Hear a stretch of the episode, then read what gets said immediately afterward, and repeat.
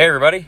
Welcome back to another version of the Sports Island podcast. I am your host, Rick Mitchell, and this is version 19 of the Sports Island podcast, continuing to bring you all the latest sports news and coverage. And I hope you all enjoy listening to it and continue to do so. Uh, as you may have noticed, we did not have an episode last week there there was still sports news going on, uh, but last week's news throughout the nation, of course, was the presidential election. So uh, there wasn't really enough sports topics to get into uh, to make an entire episode. So we went ahead and took last week off. Hopefully, everybody's refreshed and recharged and ready to get caught up on all the latest sports news. And there is plenty of it. So we'll go ahead and we'll jump right in and we'll start off like we usually do in the PGA Tour. And a couple weeks ago on the last episode, um, I broke down the Bermuda Championship, which was held at the Port Royal Golf Course in Southampton, Bermuda. And this tournament just had a complete lackluster field of talent. Uh, it was absolutely horrible in terms of field. There was zero big names.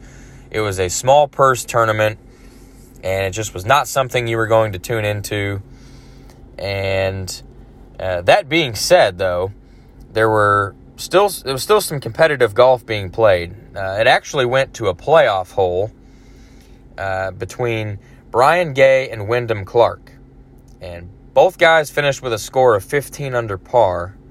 Uh, and in that playoff hole, Brian Gay came out on top over Wyndham Clark. And your third place finisher was Ollie Schniederjans at 13 under. Now, my picks to click for that tournament, we'll recap those. And the first pick I gave you for that tournament was Will Zalatoris. And I picked Zalatoris because he's, you know, he's he's a young kid. He's been dominating the Corn Ferry Tour, and he's been real consistent even in his several starts on the PGA Tour. So I figured, you know, in a lackluster field, I said, all right, why not? Let's let's go with Zalatoris. Now Zalatoris ended up finishing eight under par, which was good for a 16th place tie. So he was a click. Uh, of course, as a reminder, I count my picks to click as a finish inside the top 25. So Zalatoris at 16 uh, was a click. Now, my second pick to click was Doc Redman. And I picked him because uh, he has had several top five, top 10 finishes uh, since the PGA Tour restart several months back. And I had mentioned that I picked him in my uh, weekly fantasy pool uh, that I am in. And I liked for Redman to uh, certainly finish well in this. Now, Redman actually led the tournament for um, quite a bit of time. Actually, he he was in the lead uh, quite a bit. His name was up there for most of the tournament, and he ended up finishing at 12 under par, which was good for a fourth place finish. So. Uh, Doc Redman was definitely a click there for sure. Got got a top five finish out of that one. Now, my third pick to click for the Bermuda Championship was Brendon Todd. And if you've watched golf this year, you've seen just how many times that Brendon Todd has been at or near the top of the leaderboard uh, on any given Saturday or Sunday, uh, regardless of who is playing, big names or not. And so I figured with this tournament, he actually won this tournament uh, in 2019. So uh, I assumed that he would come out and play well. Well, he did not uh, because he ended up missing the cut entirely. So he didn't even make it to the weekend. So that being said, I went two and one uh, on my picks to click for the Bermuda Championship, which is not bad. Uh, it's not not perfect, but not bad. So uh, last week's tournament, though, was the Vivint Houston Open, which was played at the Memorial Park Golf Course in Houston, Texas. And since we did not have an episode last week, I did not make any picks to click for the Vivint Houston Open. There were a lot more bigger names participating in this tournament uh, simply because the Masters is this week and uh, it was more of a preparation tournament for these guys. Uh, but at the end of it, the uh, Vivint Houston Open, Carlos Ortiz was your winner at 13 under par. Uh, there was a tie for second place at 11 under par, in which Dustin Johnson and Hideki Matsuyama finished both tied for second with that 11 under par. And then your fourth place finisher was Taylor Gooch with a score of 9 under par. Uh, Brooks Koepka is right behind him in fifth place at uh, 8 under par. So uh, there were some big names again at the top of that leaderboard. So it was good to see uh, some some familiar faces at the top of the leaderboard but uh, don't really have any recaps for the tournament other than that. Um, the the main story in the PGA Tour, of course, is this week. Uh, that tournament last week was played in preparation for this week's Masters, and the Masters is the premier spectacle in all of golf. Uh, even if you do not watch golf or not a fan of golf, you at least know what the Masters is. The Masters is a major championship, and the winner gets the coveted green jacket. And this is the uh, first time that the Masters is going to be played in the fall. Uh, this tournament's ordinarily played in the spring, uh, in April, usually the second weekend or first weekend in April. Um, of course, the pandemic pushed it back, and we are just grateful to even have this tournament in the first place. Now, there's not going to be any fans in attendance for this year's Masters, which is going to be extremely weird. Um, you know, the Masters is, is, of course, it's at Augusta National Golf Course in Augusta, Georgia. Um, very hollowed grounds. And the course conditions uh, and the weather for this weekend, what's funny about the weather is that the projected weather for this weekend, the temperatures are actually warmer than what they would have been had the tournament been played in April, which is very odd uh, for for this time of year to have it be warmer than April. But such is the case, and you want to talk about just the prestigious fact of the Masters. Um, the PGA announced that the course conditions for the Masters are as follows. The fairways are going to be mowed at 3 eighths of an inch, the second cut at 1 and 3 eighths of an inch, the tees at 5 sixteenths of an inch, the collars at a quarter inch, and the greens at an eighth of an inch. And one new change to the Masters this year is the changes to the cut rule. Now, this is this year's the first time since 2013 that players within 10 strokes of the lead no longer automatically qualify for the weekend. They changed it now this year, only the lowest 50 players will qualify for the final 36 holes. And uh, that includes the players that are tied in that group of, of 50. So you'll probably have more than 50 golfers make it to the weekend, but only top 50 in the standings after Thursdays and Fridays rounds will will be in the weekend um, cut, so to speak. Now, the field, I don't have to say anything about the field. This is a major championship and it is the Masters. So anybody who's anybody who's anybody will be playing, with the exception of two players who had to withdraw due to positive coronavirus tests. And those players are Joaquin Niemann and the 2017 Masters champion, Sergio Garcia. Both of those guys had to withdraw from the tournament due to positive COVID tests. Now, that doesn't take away from the firepower that this field has. Um, you're talking all the top golfers in the world. And my picks to click this weekend um, were actually relatively easy for me to make. Uh, even though there were, you know, a- anybody could look at this field and, and have a tough time picking, but for me, my picks were, were pretty simple. I didn't try to get cute. I'm just going straight up with talent. So let's go with it. My picks to click for the Masters this weekend. I'm going to start off with Dustin Johnson. He is world number one, and he's been that way for a little while. He has, like I mentioned, he has just been completely dominant the last couple months of golf. Uh, he had to miss a couple weeks due to a positive COVID test. But man, he came back and he's been firing on all cylinders. He finished tied for second last week, and he's never won a green jacket. He is a major champion. He just has not won the Masters. And he has been awfully close to winning the Masters. His last four appearances in the Masters, all top 10 finishes. 2015, he was sixth. 2016, he was fourth. Didn't play in 17. 2018, he was tied for 10th. And 2019, last year, tied for second. So this dude has been all around that green jacket. He just hasn't won it. So I like this year with the way he's played. Give me DJ to pull out a, a win this week, possibly. Uh, certainly going to be in the mix.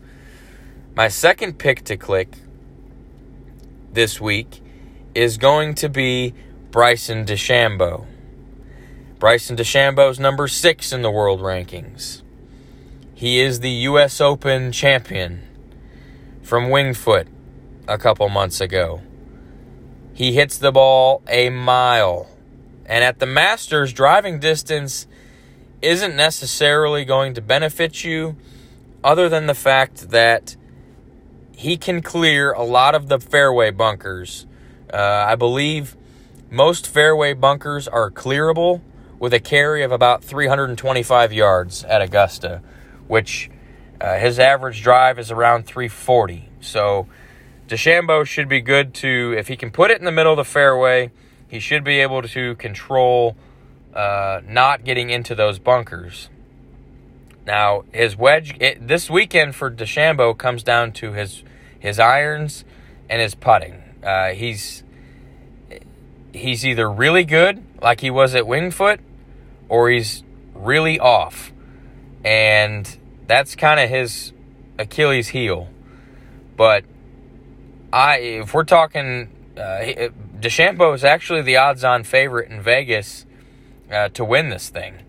So um, I, I, I, like for him to finish inside that top 25 for a click, but he's just a masher of the ball, and I think he's he's got a chance to win his second major in just as many months.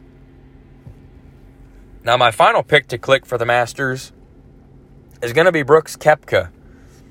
He's number 12 in the world. He's a major champion machine. He's got four major championships to his name. Uh, he finished fifth last week at the Vivint Houston Open, and and that's after having a pretty poor first couple of rounds. Uh, he really turned it on on the weekend and moved himself up the leaderboard. And man, I I like this week for him. Uh, he finished tied for second last year in the Masters, and uh, he he's really just he's built for major championships, and there's really not much else that needs to be said about him. I like for him to certainly finish in that top 25 range and potentially pull out a W. But this weekend's going to be very interesting to watch. Uh, the Masters is is like I said, it's it's the the best spectacle in all golf. I'll definitely be tuned in all weekend to that, and look forward to uh, another great great tournament. But we'll move on to the National Football League, and this this is all about coronavirus tests and the positives. There's been so many positive tests these last couple weeks that I don't I didn't keep track anymore. Like uh, you know, it's hard to keep track of all these players that are testing positive or that are getting placed on the injured COVID reserve list for either testing positive or having a close contact. Players are being quarantined. You know, teams are holding virtual meetings because uh, of, of a team that they played, possibly uh, having contact with those players. Uh, now, in this last week, well, from November 1st to November 7th, there have been a total of 56 positive tests, which include 15 players and 41 staff members. Now, that's just between November 1st and 7th. This podcast is being recorded on November 12th. And there's been several more this week. So, um, you know, the NFL is hell bent on finishing this season, which is fine. And I think we all want that.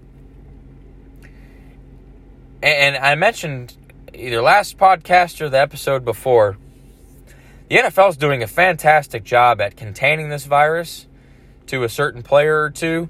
Uh, we've had a couple teams have a little bit of an outbreak, but that got controlled.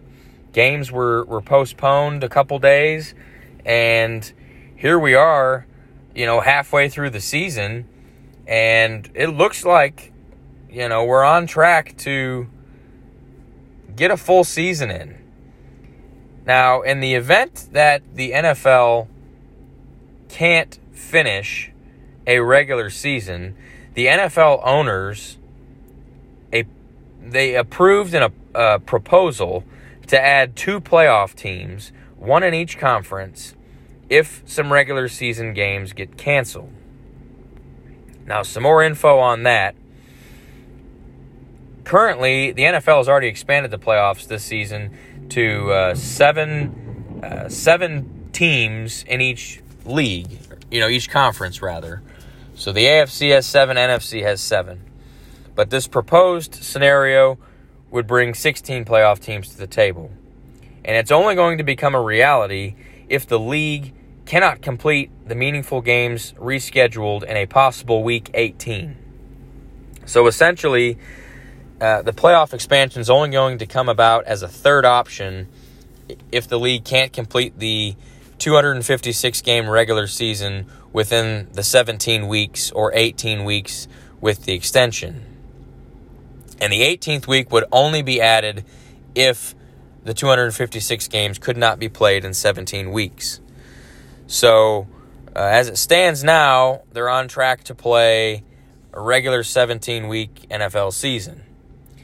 Now, the good news, going back to the positive tests and the frequency that we've been having with these, uh, the good news is that there have been zero documented incidents of a player contracting the virus due to an on field transmission.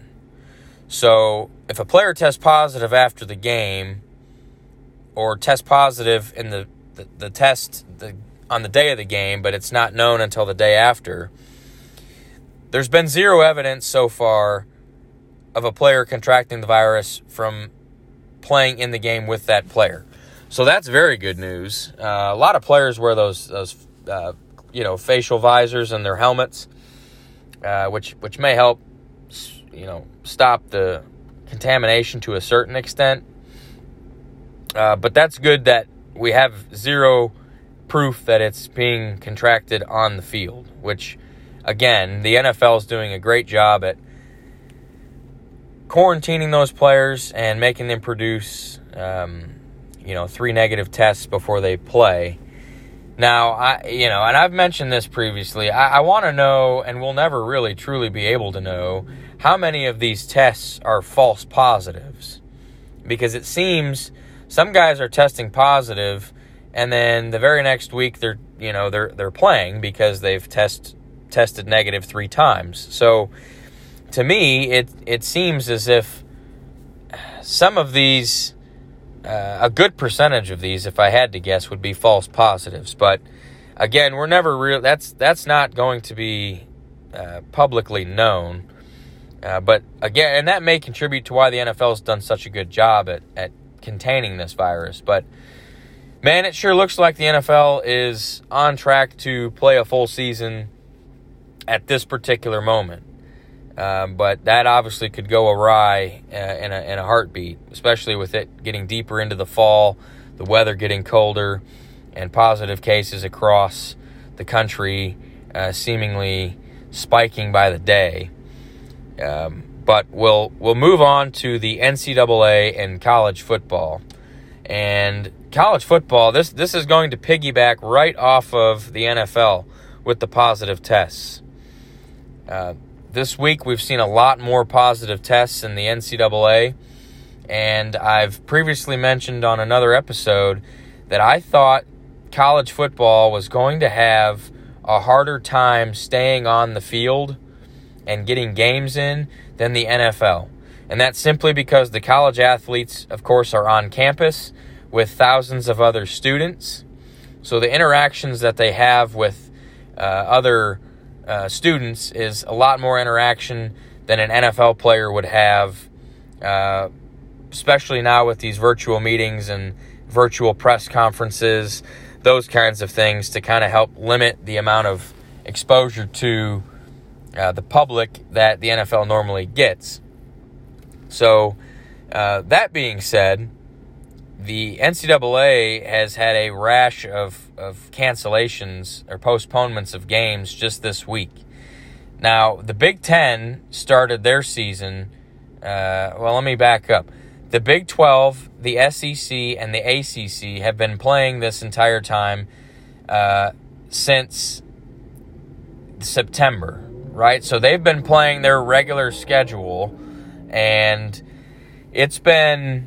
Um, they're they're six six games in or so. Some teams may have played seven, uh, but the Southeastern Conference, uh, the SEC, announced this week four postponements of games. Couple of which are pretty heavy matchups, and so in the SEC this week, uh, they have postponed the Georgia Missouri game. Georgia's number 12 in the country. The Texas A&M Tennessee game. Texas A&M's number 5 in the country. The Auburn Mississippi State game. Auburn is currently number 24 in the country. And then the coveted Alabama versus LSU game. And Alabama, of course, is number 1 in the country. And all four of those games have been postponed due to positive tests uh, on one of the, at least one of those teams involved. Now, the Alabama LSU game is uh, the postponement on that is very interesting because the open date for the SEC uh, has already taken place. And the only other time to make up a game would be December the 18th which is also the same day as the SEC championship. So if a team has a game postponed and then makes the SEC championship, that game gets canceled. Well, Alabama's number one in the country, and they don't look like they're doing anything but making the SEC championship game. So you got to figure that the Alabama LSU game probably is not happening this year uh, which is a total bummer. Well, it might be a good thing for LSU because LSU is is not ranked. They're currently two and three, and even though that game's in Baton Rouge, uh, that game has all the makings of a blowout for uh, Bama, and so um, we might not get to see that matchup this year at all. Uh, but we'll we'll have to see how it plays out. Alabama still got to finish their season. Uh, but that's those are the postponements from the SEC. Now, the Big Ten, I mentioned that they started their season three weeks ago. Wisconsin's been in some trouble with COVID tests. Um, they've missed a couple of games, and they're they're looking at only playing maybe six games total if it works out, five maybe. Uh, but just uh, today was announced that this weekend's Ohio State Maryland game has been just canceled, not even postponed, just flat out canceled due to a surge in the number of positive COVID cases in the University of Maryland's program. Uh, and and the Pac-12 they just started a couple weeks ago, and uh, this past week actually, last week the Pac-12 started. They're only playing a seven-game schedule, and there's talk this week that the Arizona State Cal game is on the verge of getting postponed because of some possible positive tests at the University of California. So that really cripples a, a, a Pac 12 team has a game or two get postponed, and they're only getting, say, five games in this season. Even if they go 5 and 0, I think their chances of making the playoffs are just going to be extremely, extremely limited. But that game hasn't been postponed yet, so we'll we'll continue to see. Now, regarding last weekend in the ACC, there was the probably the game of the year, which involved the number one Clemson Tigers and the then number four Notre Dame Irish. And that game was in South Bend, Indiana, and of course, Clemson's highly touted quarterback, Trevor Lawrence, who projects to be the top overall pick in the NFL draft, uh, and it's not even close. He's been regarded as the highest quarterback prospect since Andrew Luck in 2012. And Trevor Lawrence tested positive a week and a half ago. He had to miss uh, their their game against Boston College, which they had to come from behind and win. But last weekend they were without Trevor Lawrence for their biggest game of the year. So five-star freshman quarterback DJ Uiagalelei came out, and man, he is he's a special talent at quarterback because Clemson they went into overtime with Notre Dame on the road with a freshman quarterback and they came up just short. Notre Dame ended up winning that game, but uh, massive playoff implications for that game. Notre Dame jumped up to number two in the rankings, and Clemson dropped to number four. Uh, so they essentially swapped places after that game. But that brought Notre Dame's chances of making the college football playoffs up to 47%, which is roughly what Clemson's is now after that loss. So I think those two teams are going to meet again in the ACC championship. Um, and Clever Lawrence, Trevor Lawrence is due back this week uh, for Clemson, and hopefully he can finish out the season. But uh, if if that's a rematch in the ACC championship, I think Clemson has the edge on that. Uh, I I don't see a a situation in which Clemson misses the playoffs unless they lose another game but the ACC is pretty top heavy. So I, I, think they Clemson's probably lost the only game that they'll lose before the end of the season. But again, we're just trying to get there with these positive tests that keep coming up. Uh, we're just hopeful that uh, the NCAA can kind of figure it out and and uh, keep football on the field because that's that's what we all want to see. But we'll move on to our segment called Around the Island. And this is just some quick hit topics from the various sports. And we'll start off in the National Hockey League. And this past week, the NHL announced that they are targeting a, they're still on target for a January 1st start date for the new season. Of course, we would be uh, several weeks into a regular NHL season right now. But of course, you know, that season, uh, the season just ended. Uh, this past season just ended about a month ago when the Tampa Bay Lightning won the Stanley Cup. So they're targeting a January 1st start date. But the NHL has said that they are mulling over a temporary division realignment as well as a another hub model for the NHL season. And what that the hub model basically, Commissioner Gary Bettman said that they're not going to do a full season long bubble. Uh, that's just too too demanding on the players, especially having just got out of the bubble. But the way it's going to work, if they cannot or if they choose not to do a regular season with uh, regular travel, kind of like the MLB did and the NFL's doing, uh, you play your home games, you know, at home, and um, it's a regular schedule with travel, uh, you know, regularly scheduled. Uh, if they don't opt to do that, the option that they're considering is a modified hub, and or they would call a hybrid system. So Commissioner Bettman explained that you each team is going to play uh, for about 10 to 12 days and get a bunch of games in without traveling.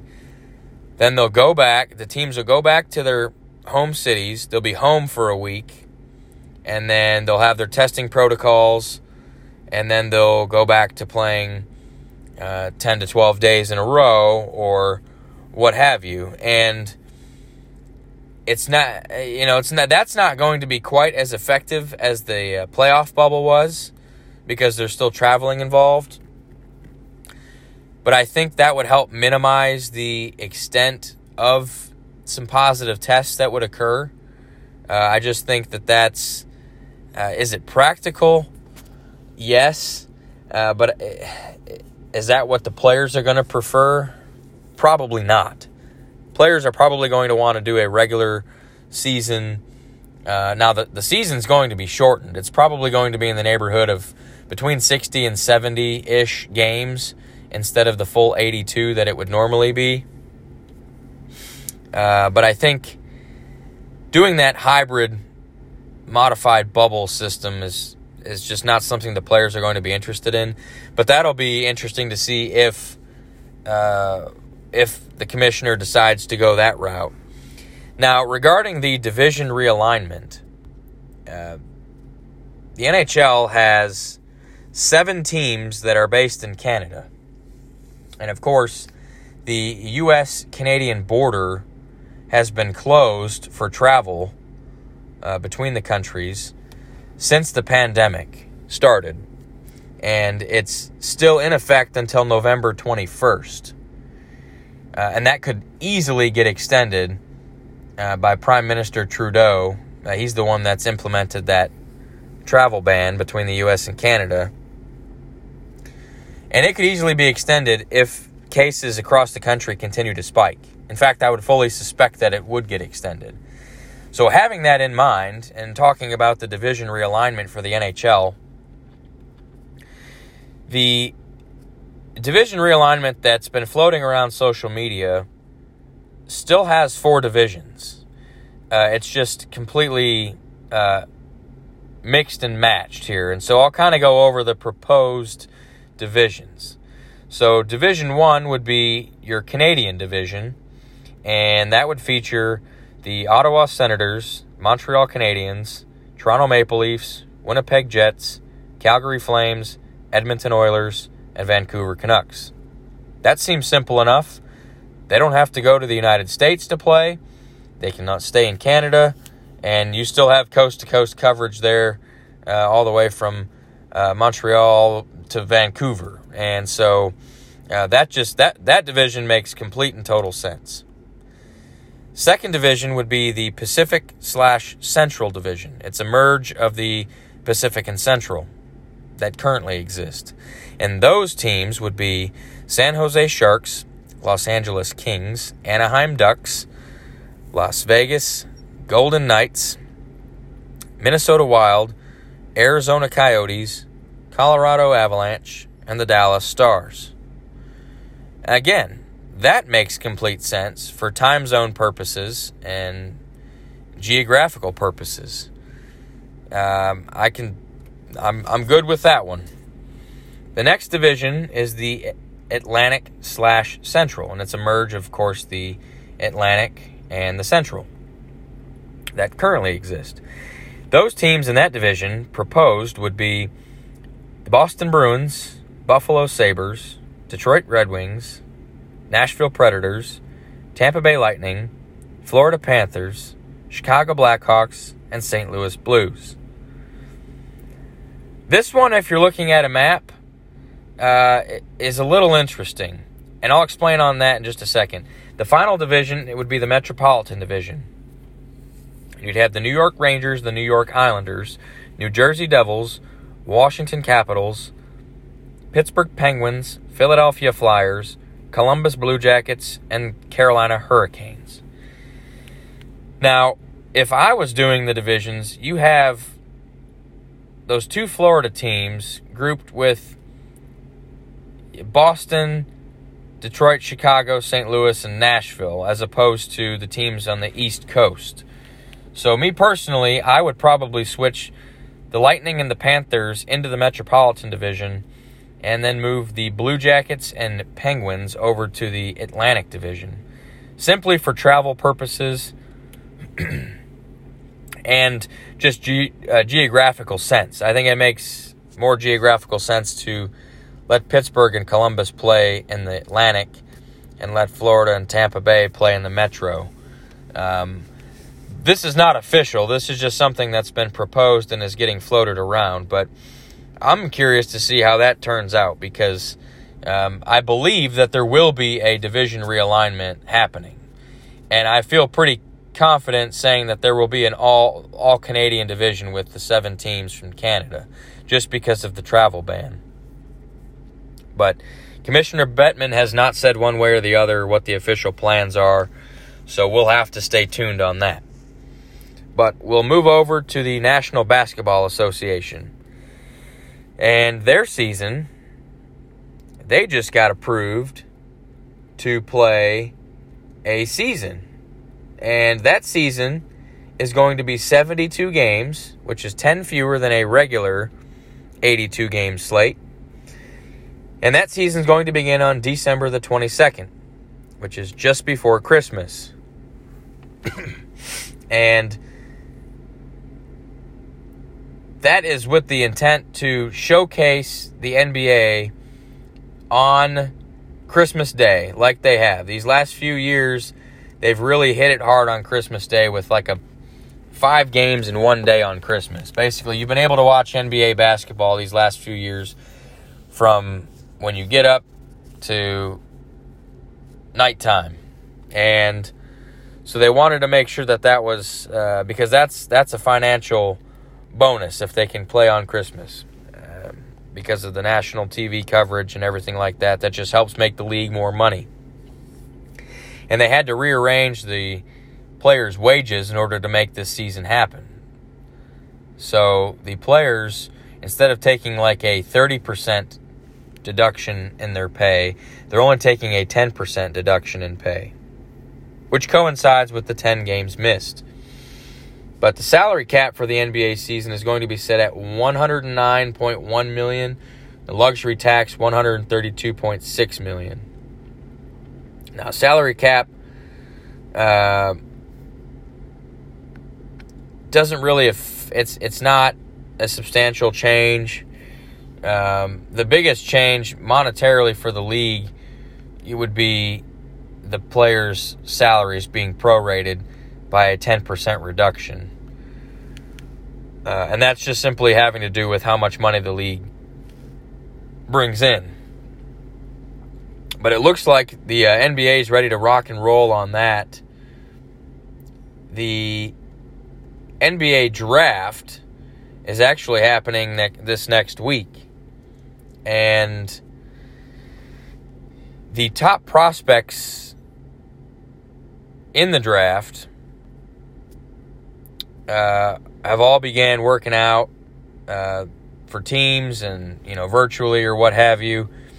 And the top five picks in the draft belong to the Minnesota Timberwolves, Golden State Warriors, Charlotte Hornets, Chicago Bulls, and Cleveland Cavaliers.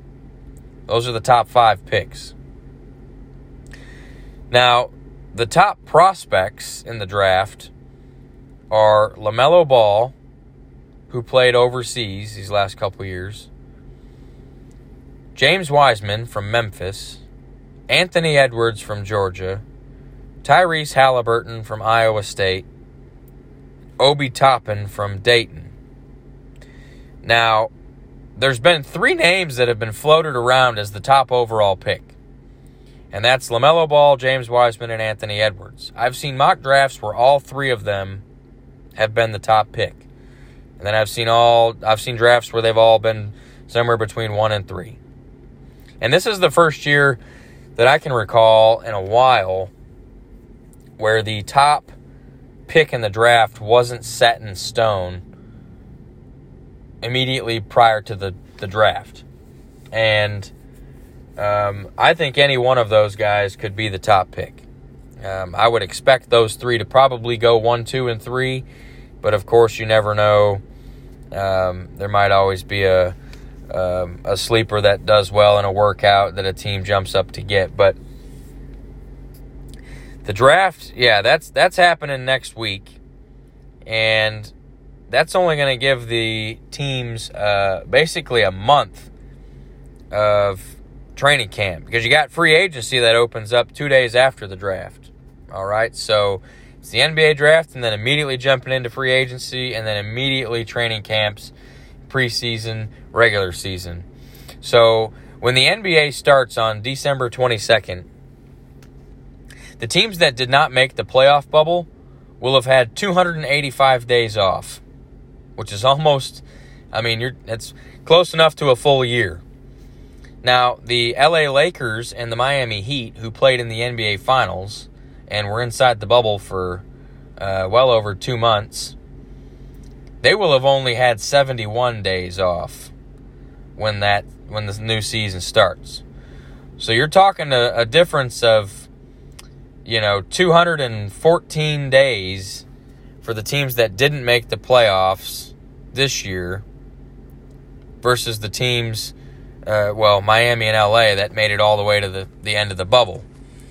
That's a substantial difference, and I don't know if that's an advantage or a disadvantage. To be completely honest with you, um, I think having more rest is good for teams that need to get healthy, such as the Golden State Warriors and the Brooklyn Nets. But I, I don't think it.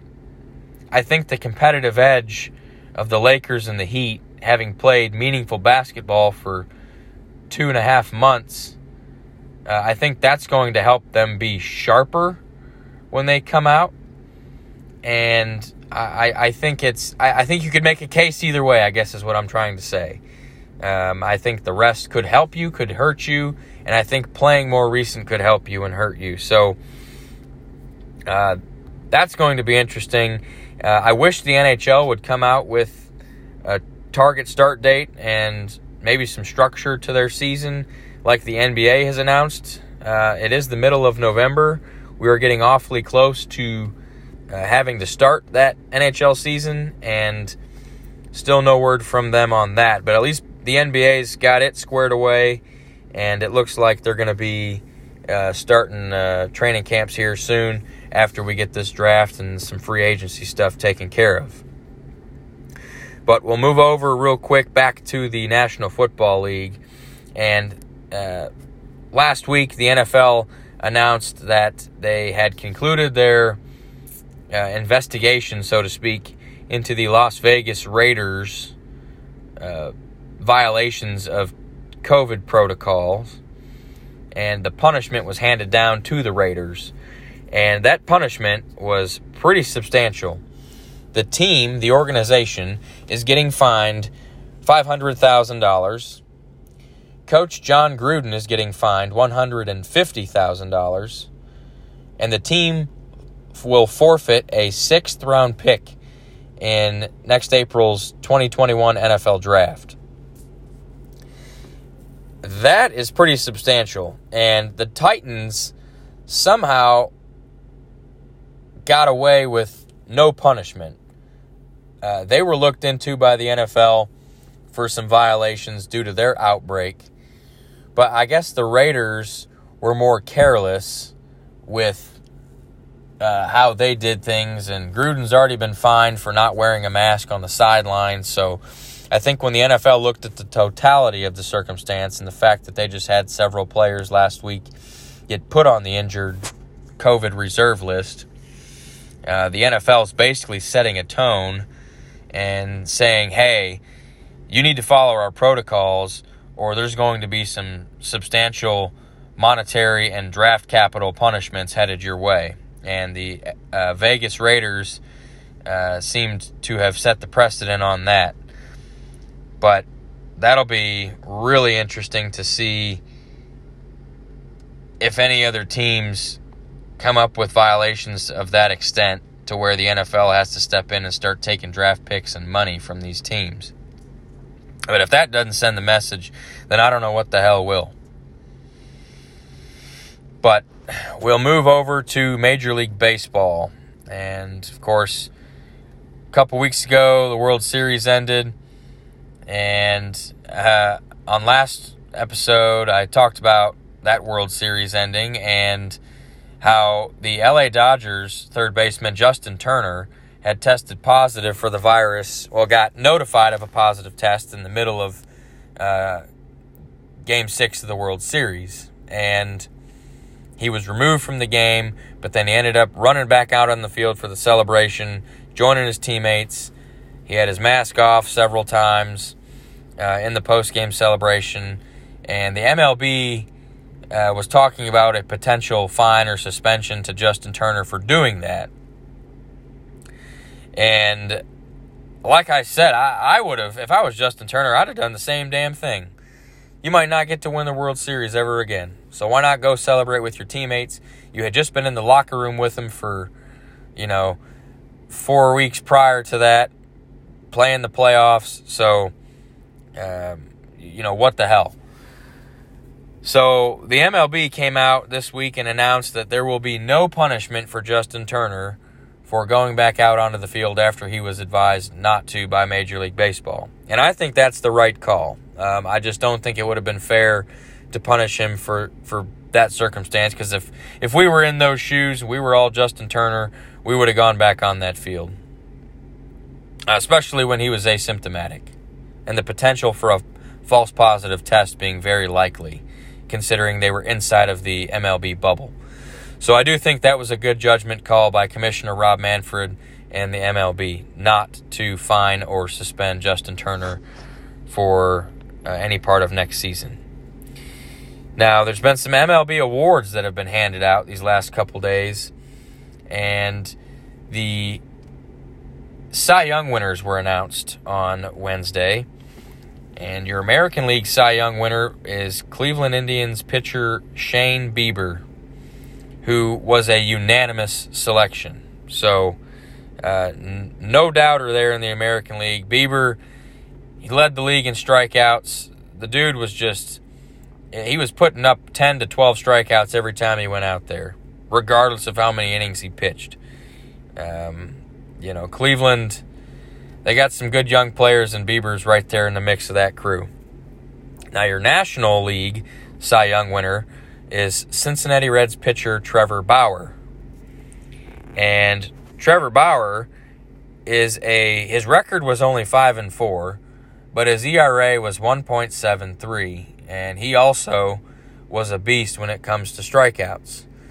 Now, Major League Baseball has taken a hit on their um, the money that they've made this year, obviously, as as all the other leagues have, and so their free agency is going to be fairly limited as far as the amount of money that these teams can hand out, just due to the lack of profit that they've made this year, with no fans being allowed in attendance.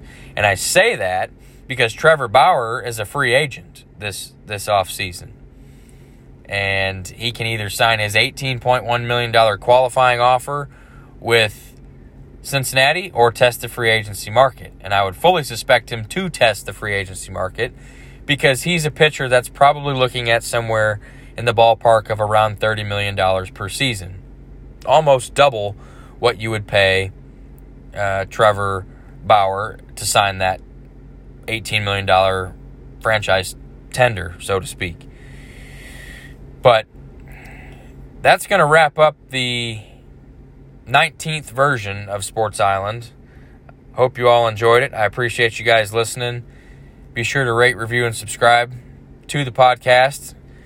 Podcast is available on all major podcast platforms. And you can find the podcast on Facebook as well at Sports Island Podcast.